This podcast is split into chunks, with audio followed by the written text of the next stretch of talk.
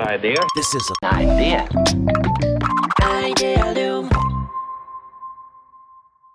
皆さんこんにちは。皆さんこんにちは。安西です。みなべです。はい。はい。はい。Idearoomキャスト。はい。はい。え、何どうした？いやいやいや、あの、これ聞いてる人からすると、はい、全く判別できないと思うんですけど、はい、あの、最近ね、ずっと、うん日中の真っ昼間の ケーひゃくいち の下りでね、はい、ねちょっと撮ってたんですけど、うんはい、ちょっとそこの時間で撮りきれなくて、うん、あの久々に夜ね。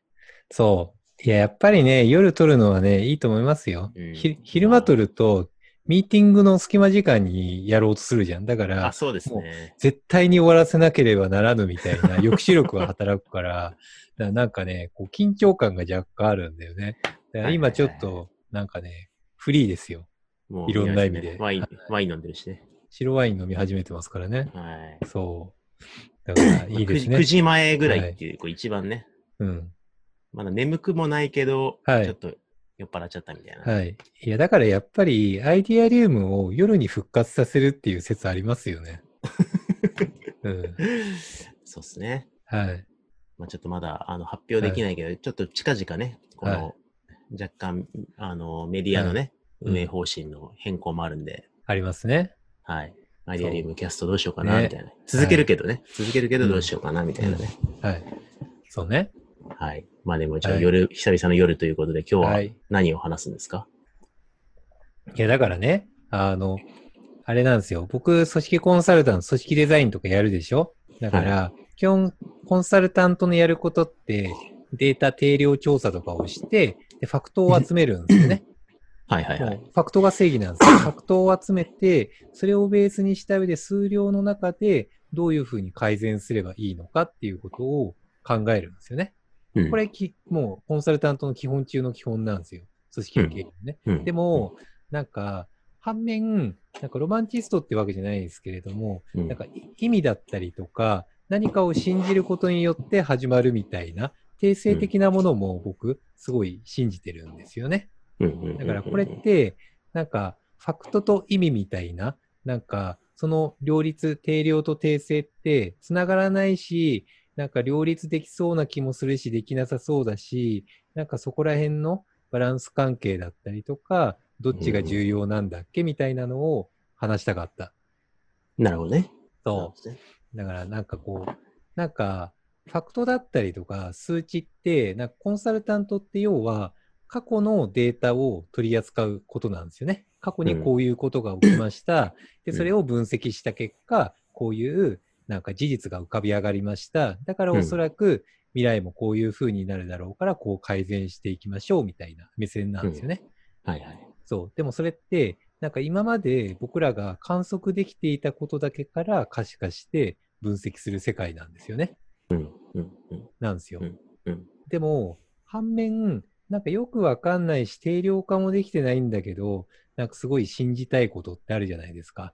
なんか す,、うん、すごい適当なこと言いますね。人は信じ合うべきであるとか、はい、人を信じ合う組織の方がいいじゃないかとかそういうなんか信じたい世界とかなんかそういう意味付けってあるじゃないですか。そうですね。そうね、うんでも、それを信じることによって、それが正義として考えて、そこから逆算して、そこに何かあるんじゃないって定量的に探索していったりとか、分析していくことによって、たどり着く世界も僕はあると思うんですよね。うん。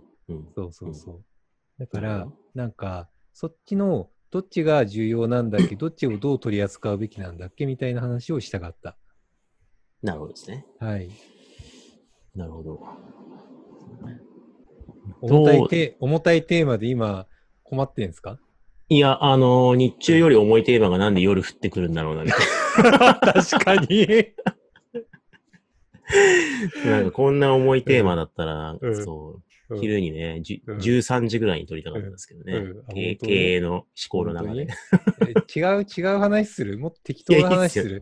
一応僕の、一応僕の中の、あの、アイディアリウムバックログにあるのが、なんか、三国志に見る組織のあり方とか、ネタ帳ね。そう、はいはい。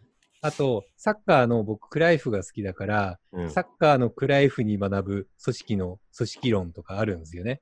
サッカー好きなんですか？サッカー好きなんで。知らんかった。すげえ好きだよ、サッカー。あ、そうなんだ。そう、海外サッカーと昔も今もすごい詳しいんで。うん、っていうのもあるんだけど、まあ、今日は諦めて重たい話しましょうか。そうですね。そういうのを夜やるべきでしたね。確かに。ちょっと間違えたわ。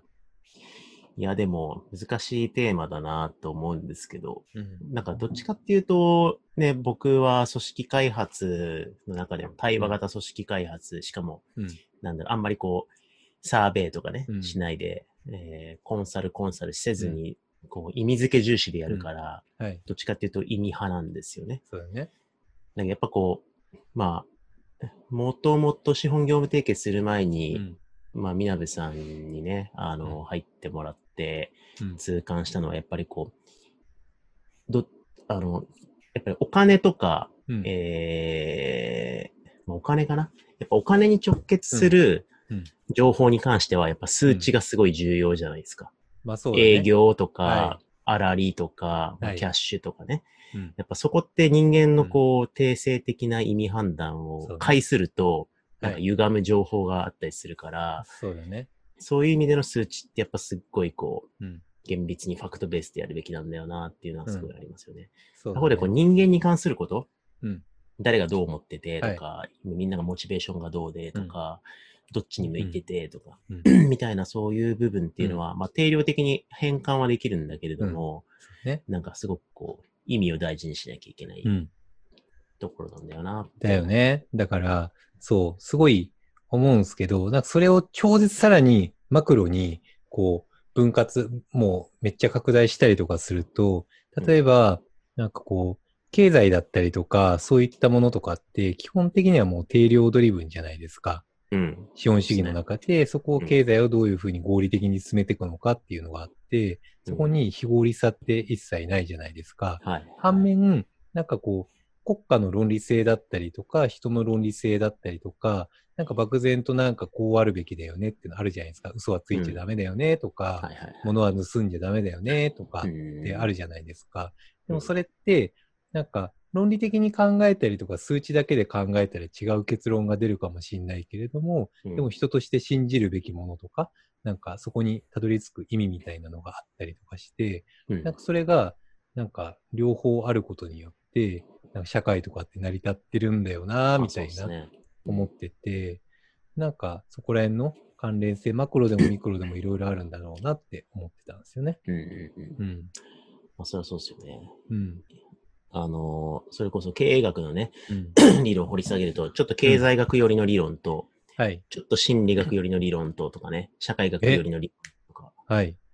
え？そうなんだ。え？え？あ、そうです。え？ててて。えー。出てきますけど。いや、経営学で心理学的な理論っていうのが、なんかこう、一般的に言うと、なんか経営学に対してそこまで知見がない人だと、あ、そうなんだって、ね、きっと思うなと思って。うね、うん。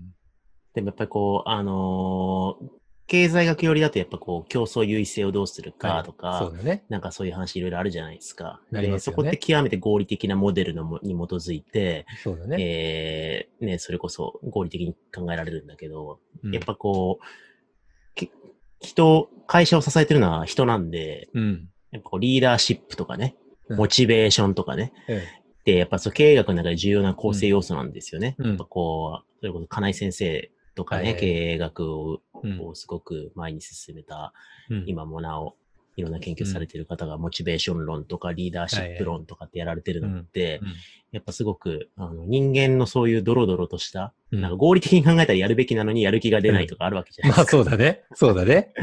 そうそうそう。なん、なんかやる気出ないし、ん、なんか、いや、論理的にはわかるんだけど、ん、なんかつまんなそう。いや、みたいなのありますからね。うん、そうですよね。うん、それに、ね、あのー、まあ、例えば海外で エムビーエー 取って、経営学の理論はもうガチガチに武装してきたはずなんだけど、うん、帰ってきたら、なんかこう、周りの人がいいこと聞いてくれなくなったとか、うん、おかしいぞみたいな。経営学を学んできたはずなのに、うん、周りとの人間の関係性はちょっと悪化してるみたいな。これ別に、うん、あの、エムビーエー を批判したわけじゃないですよ。例えばですけど。うん、危ない危ない。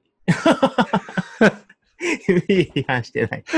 あれ、ちょっと酔っ払ってると失言のリスクが高まる。ちょっと、いやいや先生側が失言してんじゃないの？矛盾した状況、矛盾した状況を考えたわけですよ。はい、あ、なるほどね。経営学を武装したはずなのに、うん、なんかチームはワークしないみたいなことがあるのに、はいはい、ありそう。そう、それってやっぱ、あの、リーダーシップ論とか、うん、人間の関係性とかって考えたときに、うん、それこそまあ、わかんないですけど、かかうん、シナリオの一つとしてね、うん、知識をこう手に入れてしまったがために、うん、ちょっとこう、関係性が変わってしまうとか、うんうん、なんかこう、あったりする可能性もあるわけじゃないですか。ありますね。急にちょっと、え？失言、失言が怖くなって僕、歯切れが悪くなっちゃった。大丈夫、大丈夫。うんうん、タイ、タイはないですよ、これ。うん、大丈夫、大丈夫。そういうのとかもあるかもしれないし、うんうん、なんかすごく人間って非合理的だし、だね、感情的だし、うん、みたいなところを考えたときにすごく矛盾に満ちた生き物なんで、うん、そうだね。経済学が規定するほどあんまり合理的じゃないよっていう観点が立たないと人間のことよくわかんないっていう意味ではすごい心理学の領域ってすごい大事になって、うん、確かにね。うん。そう、だからそういう意味では、あのー、なんだろうな、ファクトベースってロジカルに、うん、に組織の意思決定をするっていうのは、まあ、危険ではあるわけですよね。そうだね。うん。なんか ひゃくパーセント その通りに行くわけないからね。結局実際に動くのって社会でも会社でもどこでも人ですからね。うん。うん。でもさっき南さんがね、言ってた例で、なんか本当はこうなんだけどこうありたいみたいなのって、うん、やっぱ、そ、なんか、前提に信念というか価値観というか、うん、これが美しいとかこれが正しいみたいな、うんうん、いわゆるなんかこう、真善美に関する、うんかなんか論理を超えた物差しみたいなのがある時に働くと思うんですよね。ファクトはこうなんだけど、うん、俺はこっちが正しいと思うし、うん、こっちが美しいと思うんだよなみたいな。いや、ありますよね。なんか、うん、あるでしょ先生も。だってなんかこう、まあ僕ももういい年したなんか大人なつもりではいますけど、でもなんかどっか男の子っぽいところが出てきちゃうタイミングがあってで, でもこっちの方がかっこいいじゃんみたいな。はいはいはいはい。なんか理学的なものが、謎の力学が働いちゃうことあるもんね。そうですよね。うん。あるある。ね。なんか、まあ、いろんな場面でありますね。人に関する話もそうだけど、ね、仕事でもね、うん、これ明らかに、あのー、利益、利益が出ないんだよな、ね、みたいな。けど、ね、これはやりたいとかね。あるよね。なんか衝動が湧いてくるタイミングがあるよね。うん、うわぁ、金ないわ。でも、やりたい、やろうとか、そうですね、金めっちゃこれ、あるんだよな。でもやりたくないなとかありますよね。うん。うん、そうですね。だから、うん、まあ、そのためにきっと、あの、ちゃんとそういう衝動と論理の両方がこもった理念とか、うん、コーポレートアイデンティティみたいなことを作っておくっていうのが大事なのは、うんうん、そういう時にちょっと立ち止まって、そうね。ね、みんなで共有する指針として大事なんだろうなと思いますけど。うん。うんうん、そうですね。じゃあ、意味を僕らは大切にしていきましょう。おか、そう、お金はちゃんと抑えつつ、定量も抑えつつ、でも信念として意味を大切にしていきましょう。お金のファクトと、うん、こう、真善美に関する意味を大事にしながら、経営していきましょう。そういう結論で、お後がよろしいようですね。はい。はい、というわけで、じゃあ今回も、はい、ありがとうございました、はい。ありがとうございました。Hi there. This is an idea. Idearoom.